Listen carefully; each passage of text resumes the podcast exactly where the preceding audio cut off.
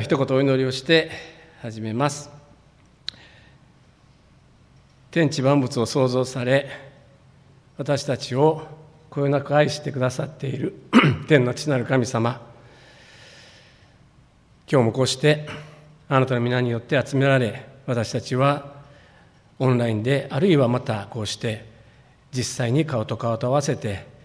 礼拝を捧げられる恵みを心から感謝をいたします。この全世界でただあなただけが礼拝にふさわしいお方であります。神様そのあなたに私たちは今日もイエス様を通して近づくことができる幸いを心から感謝をいたします。どうぞ今日の礼拝を通してあなたの皆が豊かに崇められあなたの栄光が表されますように。どうぞ奉仕をしてくださっているお一人お一人の上にあなたの助けと導きもありますようにお願いをいたします。この愚かなものもあなたのしもべとしてこの朝お持ちください。イエス・キリストの皆によって祈ります。えこの朝はヨハネによる福音書の4章の7節から26節ところを通しまして生ける水をあなたにそういう、えテーマでお話をさせていただきます。本当に王の羊に心から感謝いたします。今日はちょっと長いところだったので大変だと思いますけれどもあの読んでいただいて本当にありがとうございました。もう随分前のお話ですけど私がまだ子供の頃にですねこういう歌があったんですね。幸せは歩いてこない。だから歩いていくんだよ。一日一歩三日で散歩散歩進んで二歩下がる。めちゃめちゃ古いですねって言われそうですけどもそういう歌がありました。幸せは決して向こうからやってくることはない。だから必死になって掴みに行かなければならない。そう思っている人は多いのではないでしょうか。でもそうやって自分で幸せをつかもうと必死に努力した結果でもどうにもならない。人生になってしまった。そう感じている人もあるかもしれません。今日の聖書の箇所に登場する女性はどうやらそのような人生を歩んでいたようです。でそんな女性に対してイエス様は本当の幸せとは一体何な何なのかそれを教えてくださいます。イエス様は、まあ、だんだんとですねこのユダヤ地方でも知られるようになりイエス様の弟子たちが増えていきましたある時イエス様はユダヤからガリラへ戻ろうとされましたイスラエルの地図を見るとこのエルサレムのあるユダヤ地方からサマリアそしてガリラヤと、まあ、北に向かってこの、まあ、地図が書かれていることがわかると思います。ユダヤからガリアに行くためには必ずサマリアを通らなければなりませんでした。一社から名古屋駅に行くためには必ず境を通らなければならない。名古屋から東京に行くまでには必ず静岡を通らなければならない。まあそんなようなことですね。で、スカルというところまで行きますと、イエス様は旅の疲れで井戸の傍らに座って休んでいましたそこに一人の女性が水を汲みにやってきます。で、まあ、当時は現代のようにですね水道の蛇口をひねれば水がジャーッと出てくるそんな時代ではありませんでした。水を得るためには川に行くかもしくは井戸に行ってそこから水を手に入れなければならなかったわけです。生きていくためにはどうしても水が必要であります。何とかしてそれを日々手に入れる。それが当時の人たちの大切な仕事でありました。でさらにこの女の人は6節にありますように第6の時に水を汲みに来たとあるんですね。で第6の時というのは今で今の時間でいうとちょうどお昼正午の時間のことでありました。で普通はですね当時の人たちは朝早く井戸に水を汲みに行ったわけですね。そして一日の初めに食事を作ったり洗濯をしたりあるいは家畜に水をやったりしたのだと思います。ですから朝一番に水が必要でありました。でもこの女の人は太陽がすっかり昇ったお昼時になって水を汲みに来ていたんですね。お昼の一番暑い時期に炎天下重い水がめを持って家まで帰るのは重労働だったと思うんです。しかしそれでもこの女性はそうせざるを得ない深い訳がありました。どうしても朝普通にみんなと一緒に井戸に行くことができないそういうわけがあったですね。イエス様そんな訳ありの女性にあえてお願いをします。私に水を飲ませてください。で女性は驚くわけですね。そして言います。9節です。あなたはユダヤ人なのにどうしてサマリアの女の私に飲み水をお求めになるのですか？どうして女はこんなに驚いているんでしょうか？声をかけられたぐらいで水をくださいと言われたぐらいでなんで驚いているんでしょうか？9節の後半に理由が記されています。ユダヤ人はサマリア人と付き合いをしなかったからであります。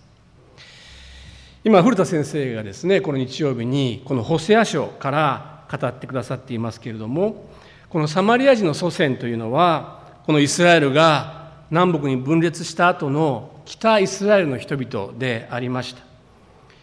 北王国は神様への不従順のゆえにアッシリアに占領されていきます。でこのアッシリアという国はイスラエルの指導者たちを他の国々に移住させまた他の国々他の町々から今度はイスラエルの人々をこの呼び込んだわけですね。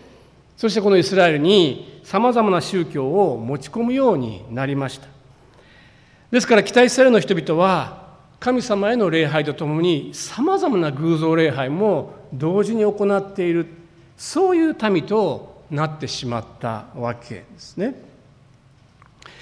さらに他の国々の人たちとの結婚が進んだのでユダヤ人同士の結婚を重んじるユダヤ人にとってはサマリア人というのは根血の民として避けられていたのであります。でさらに礼拝すべき場所はエルサレムではないゲリシム山だそこに行かなければ本当の礼拝はできないそう彼らは主張していました。また聖書の中のモーセ五書最初の創世記から新明記だけが本当の神様の言葉であとは神の言葉ではないと主張したんですね。ですからユダヤ人にとってはサマリア人というのは民族的には雑婚の民宗教的には傷んでありました。ですから関係を持たなかったわけですね。ユダヤ人であるイエス様がサマリア人である自分に話しかけてきたことに女性は驚いたわけです。驚いている女性にイエス様イエス様は話しかけられます。もしあなたが神の賜物を知りまた水を飲ませてくださいとあなたに言っているのが誰なのかを知っていたならあなたの方からその人に求めた求めていたでしょう。そしてその人はあなたに生ける水を与えたことでしょう。まここで神の賜物とは何を指しているんでしょうか、まあ、いろんな説があるようですけれども私は14節に出てくる永遠の命のことを指していると思います。つまりイエス様はもしあなたが神のくださる永遠の命のことを知っていてこの私が一体誰であるのかを知っていたならあなたの方から私に求めたはずです。そして私はあなたに生ける水という名の永遠の命を与えたことでしょうと言われたわけですね。女性は答えます。主よあなたは食うものを持っておられませんしこの井戸は深いのです。その生ける水をどこから手に入れるのでしょうか。あなたは私たちの父ヤコブより偉いのでしょうか。ヤコブは私たちにこの井戸をくださって、彼自身もその子たちも家畜もこの井戸から飲みました。まあ、女性はですね、イエス様の言う水というのが一体何のことなのか、おそらく分からなかったと思うんですね。ですから一体イエス様はその水を一体どこから手に入れるつもりなのかと聞きますそして同時に女性はイスラエルの歴史を重んじるそういう人であったことも分かりますイスラエルの十二部族の父であるヤコブが残してくれた井戸があるだから私たちの子孫はそこから水を得て今日まで生きてくることができたのだというわけですね。で私たち日本人も祖先を重んじる民族ではないでしょうか。でもそれ何も日本人であることに我々がいつも優越感を感じているということでもないと思うんですね。実際に自分の先祖が山を切り開いてくれたので私たちは今ここに住むことができるんだっていう方があるかもしれません。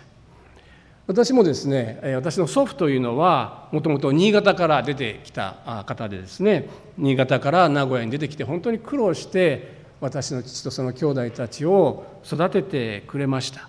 ですから私も今があるわけですよね。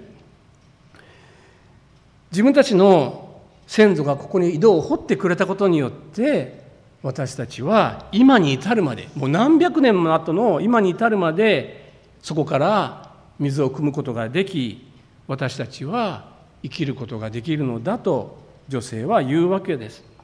ヤコブもヤコブの子供たちも家畜もこの井戸によってずっと生きてきたのだ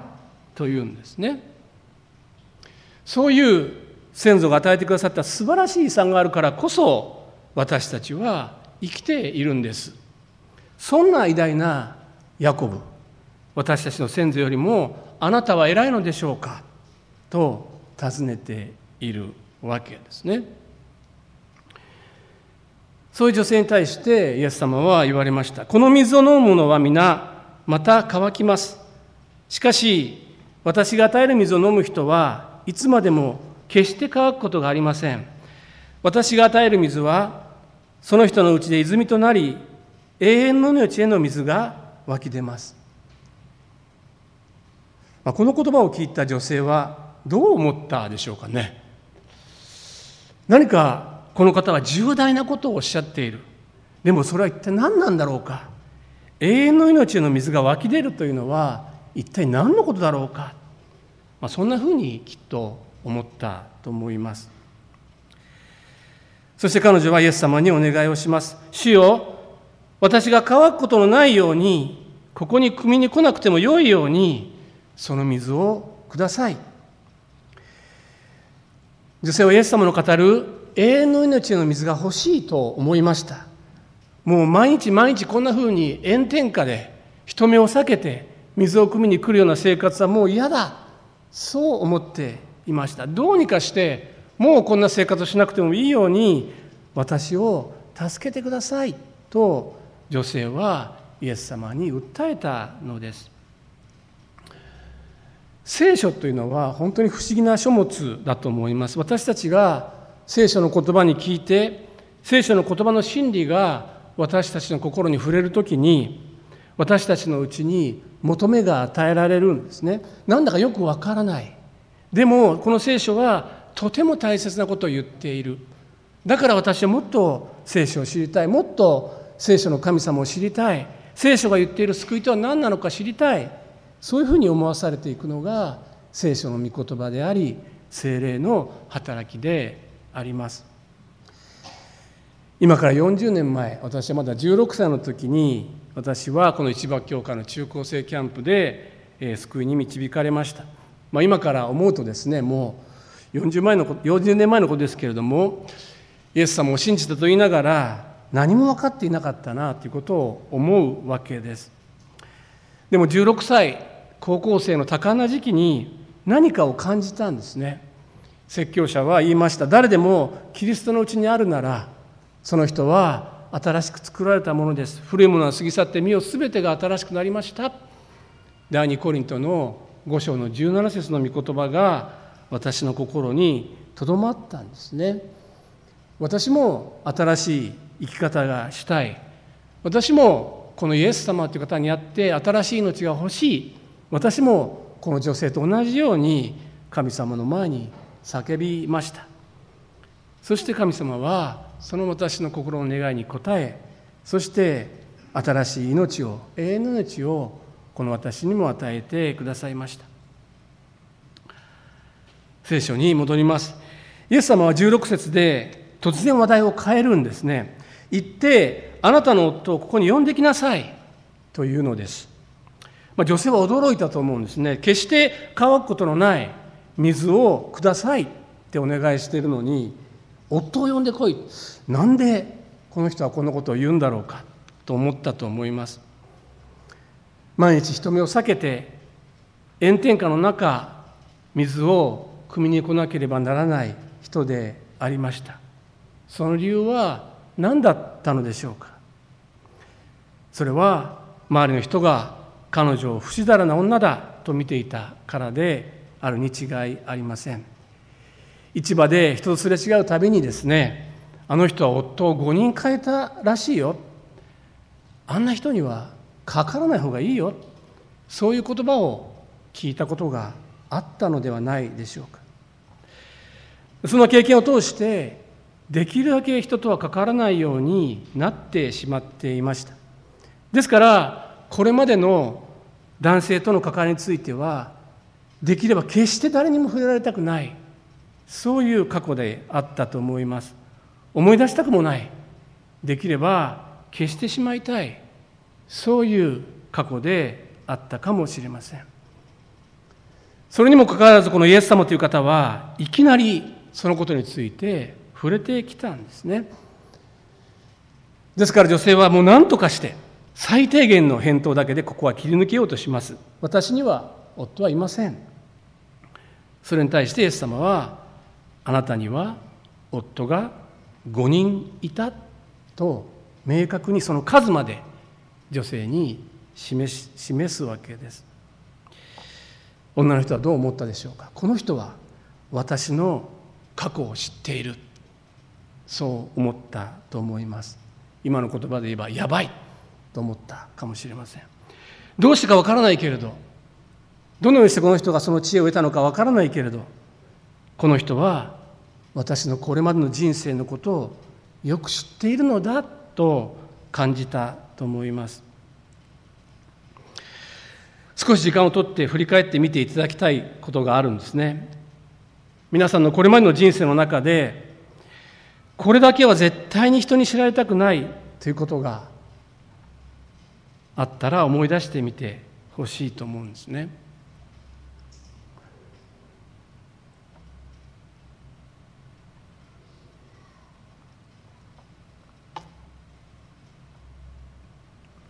そのことを知っている方がいると言われたらあなたはどう感じるでしょうか？いやいやそんなことはない。あのことは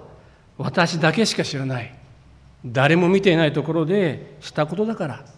そう思うでしょう。でもそのことをそしてあなたの全てを知っておられる方がいるんですね。それは聖書の神様です。父なる神様イエス様聖霊なる神様の三位一体の神様であります。聖書の神様は天地万物を創造されたお方です。この方の前には全てが明らかにされています。私たちは全て知られているんですね。そして私たちは終わりの時に私たちの行いによって神から裁きを受けなければならない。そう聖書に記されています。ですから神様との関係を回復するためにはどうしても私たちは見たくない部分誰にも知られたくない部分を知っている方がいるということを認めなければならないのです。女の人はイエス様に自分の生活が知られているということを感じたようです。19節で言います「主よあなたは預言者だとお見受けします」そう答えます。神から使わされた預言者なので私のこんな不死だるな生活をも神がこの人に知らせたのだろうと思ったのかもしれません。そして女の人はイエス様に対して今度は宗教的な疑問を投げかけていくんですね。20節です。私たちの先祖はこの山で礼拝しましたがあなた方はユダヤ人は礼拝すべき場所はエルサレムにあると言っています。この山っていうのはこのスカルっていう場所の近くにあったゲリシム山のことであります。881メートルほどの高さだそうですからまあそんなに高くはない山であります。宗教に熱心なサマリア人たちはそこで神を礼拝をしていました。しかしユダヤ人たちは礼拝する場所はエルサレムだと言っていたので宗教的な対立があったんですね。それに対してイエス様はお答えになります。21節から24節であります。女の人よ私を信じなさい。この山でもなくエルサレムでもないところであなた方が父を礼拝する時が来ます。救いはユダヤ人から出るのですから私たちは知って礼拝していますがあなた方は知らないで礼拝しています。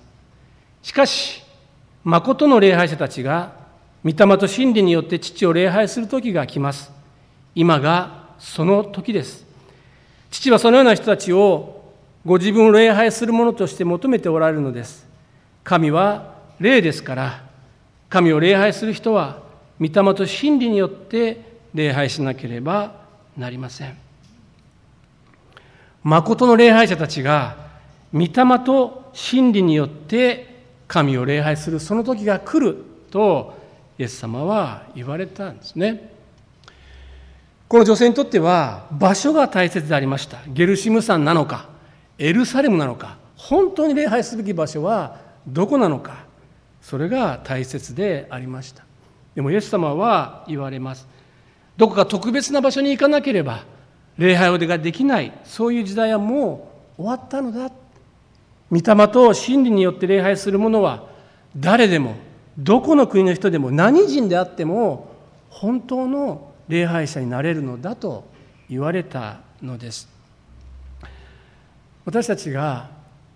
イエス・キリストを自分の救い主として心に迎え受け受け入れる時に私たちのうちに精霊が宿ってくださいます。そして聖なる神様が私たちの目を開き聖書の言葉が真理であることを教えてくださいます。そして聖書の御言葉に従う力を与えてくださいます。そのようにして聖書の御言葉を開きその真理を味わい精霊の力によって神を礼拝する者は誰でもどこの国の人でも本当の礼拝者なのです。今でも多くの人々が礼拝する場所にこだわっているわけですね。ユダヤ教徒であればエルサレムです。イスラム教徒であればサウジアラビアのメッカに生涯のうちに一度は行くことが彼らの夢であります。日本人であるならばある人たちは伊勢神宮に行く。そこで神を礼拝するのが私の願いだと思っている方がきっとあることでしょう。しかし私たちが神を礼拝する時に最も大切なことは地理的な場所ではなくなったのだとイエス様は言われるわけです。聖書の御言葉から教えられる真理と精霊の導きと助けと臨在によって神を礼拝する時がやってきたとイエス様は言われるわけです。そしてその礼拝を可能にしてくださったのがイエス様なのであります。聖書に戻りましょう。驚くべきことにこの女性はやがてキリストと呼ばれるメシアが来ること。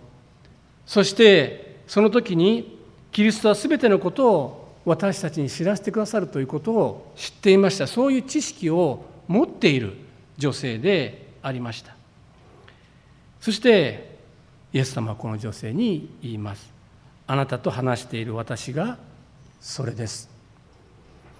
イエスあこの女性は本当に驚いたと思うんですね。私が宣教師になる前に河原先生や由美先生と一緒にですね教会に住んでいる時代がありました。で松原咲先生とですね一緒にテレビを見ることがしばしばあったんですね。先生結構テレビがお好きですね。で特にお好きだった番組は「水戸黄門」という番組なんですね。今の若い人はきっとわからないと思いますけれどもまあ、この水戸藩のですね2代目の藩主であった徳川光圀という人がそのモデルと言われていますけれども、まあ、黄門様と呼ばれていてですね角さん助さんという2人のボディーガードがいてですね日本の各地をいろいろこう回って、まあ、悪いことをしている、まあ、私腹を肥やしている大名や大官を懲らしめるっていうそういう、まあ、単純なストーリーなんですけどもでこの黄門様はですね最後の最後までご自分が誰かを表さないんですね。で最後になってご自分の正体を表されるわけですけれどもその時の決め台詞があるんですね。で角三助さんがこの印籠をこの店でですね「この印籠が目に入らぬかここにおわせられるお方をどなたと心得る恐れ多くも先の天下の副将軍水戸光圀公にあらせられるぞ」というわけですね。そして悪人は「はは」と言ってですねこの、まあ、悔い改めるというか土下座して謝るというそういうストーリーが毎回毎回この繰り返されるわけですけれども、まあ、この女性の驚きはですねそれと似ていたかもしれませんね。でもおそらくそれとはもう比べ物にならない驚きであったと思います。天地万物を創造された神の独り子であり旧約聖書にずっと予言されてきたメシアがこの私に水をくださいと言われた生ける水の話をしてくださった夫を呼んできなさいと言われたこの目の前にいる人なのだと分かったからであります。もう女はですねあまりにも驚いてもう水はどうでもよくなったんですね。28節見ますと水上はそこに置いたまま自分の町に帰ったと記されています。自分が何のために井戸に来たかもう忘れてしまったんですね。それぐらいイエス様に出会ったことに感動しました。そして人々に言います。来て見てください。私がしたことを全て私に話した人がいます。もしかするとこの方がキリストなのでしょうか。これちょっとおかしくはないでしょうかね。イエス様が女に言われたことはあなたには夫が5人いた。それだけなんですね。でもそれなのに女性はイエス様が私がしたことすべてを話したというんです。これは一体どういうわけでしょうか？皆さんが一番大切にしたものを失った時のことを考えていただきたいと思うんですね。それは車かもしれませんし家かもしれませんし財産かもしれませんしこの大切な方かもしれません。でもその時あなたはですねそれを失った時に私は全てを失ったそういう気持ちになったのではないでしょうか。他にはまだまだたくさん大切なものは残っていても一番大切なものを失ったがゆえに私は全てを失ってしまったそういうような気持ちになることがあるものではないでしょうか。この女性の場合はそれと正反対に自分自分のここだけは触れてほしくない。ここだけは見てほしくない。その部分にイエス様が触れたことを通してこの人は私の他の部分全てのことをこの人は知っているに違いないと思ったのではないでしょうか。女性にとってこれまでの男性との関わりは本当に誰にも知られたくないことでありました。また同時に一番の悩み苦しみ自分ではどうにも解決ができない問題であったのではないでしょうか。おそらく愛を求めて本当の愛を求めて生きてきた女性でした。でもどんなにそれを相手に求めてもどんなに男性を変えてもそこに本当の愛を見いだすことはできませんでした。そしてそういうような歩みのゆえに人々から冷たい目で見られ毎日生きるために水を汲む時もあえて人がいない時間帯を探して井戸に向かわなければならない女性でありました。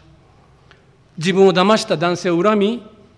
自分の愚かさや不死だらな生き方を呪っていたかもしれません。自分など誰も相手にしてくれないそう思っていた女性でありました。でこの女性が自分を受け入れてくださる方に出会ったんですね。自分と関わり自分と会話をし自分の中にある心の思いにあるいは疑問に真面目に答えてくださるお方に出会いました。それがイエス・キリストでありました。イエス様はあなたのすべてを知っておられる方です。あなたが決して誰にも見られたくない知られたくないと思っているその過去をも知ってくださっている方であります。でもイエス様のあなたの過去を見つめる眼差しは裁きの眼差しではなく許しと憐れみの眼差しであります。そのままでいい。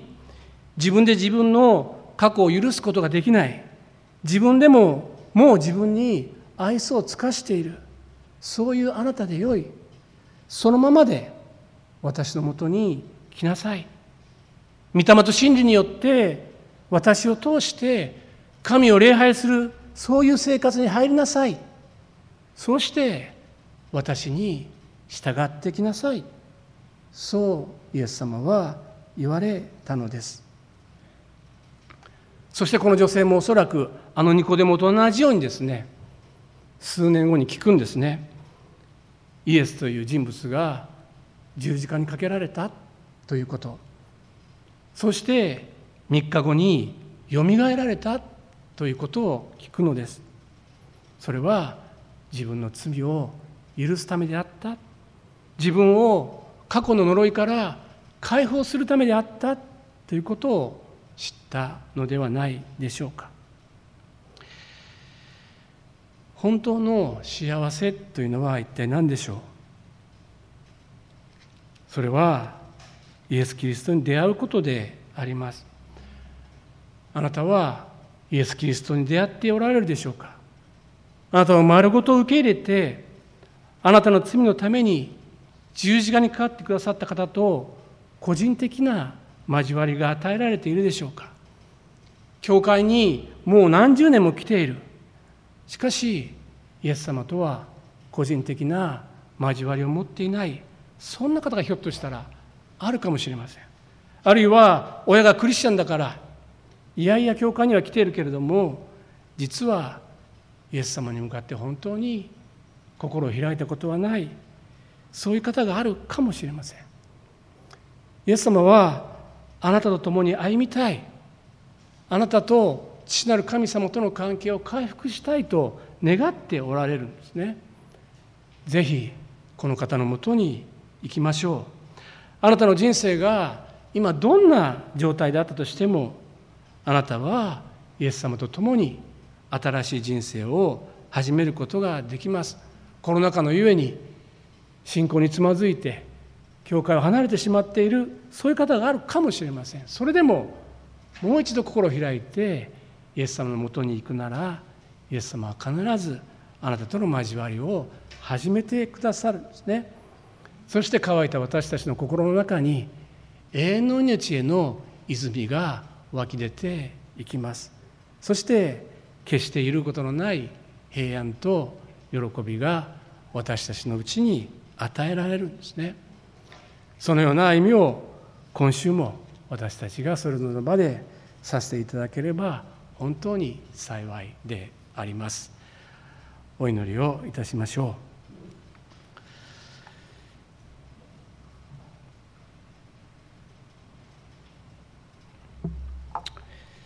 天の父なる神様私たちが聖書を読むときにあなたの一人子イエス様がこの地上におられたときにどんなふうにそれぞれの人と関わってくださったのかがよくわかります。この場面ではイエス様はサマリアの女性夫を次々と変えてしかし本当の幸せも平安も望みもないそういう女性とどんなふうにイエス様が接してあなたご自身をこの女性に表してくださったのかということがよくわかります。神様同じようにあなたは今も私たち一人一人とこの女性と同じように話したい。この女性と同じように人格的な交わりを私たち一人一人と持ちたいと願ってくださっていることを本当に感謝をいたします。どうか私たちが心をかたくなにしないで全てを知っておられるあなたを恐れてあなたの御顔を避けて生きるのではなくてその全てを知った上で私たちの罪を許すために十字架で死を身がってくださったあなたを信じて心を開いてあなたのもとに立ち返りあなたのもとにとどまり続けるものでありますように神様どうか助けを与えてください。イエス・キリストの皆によって祈ります。アーメン。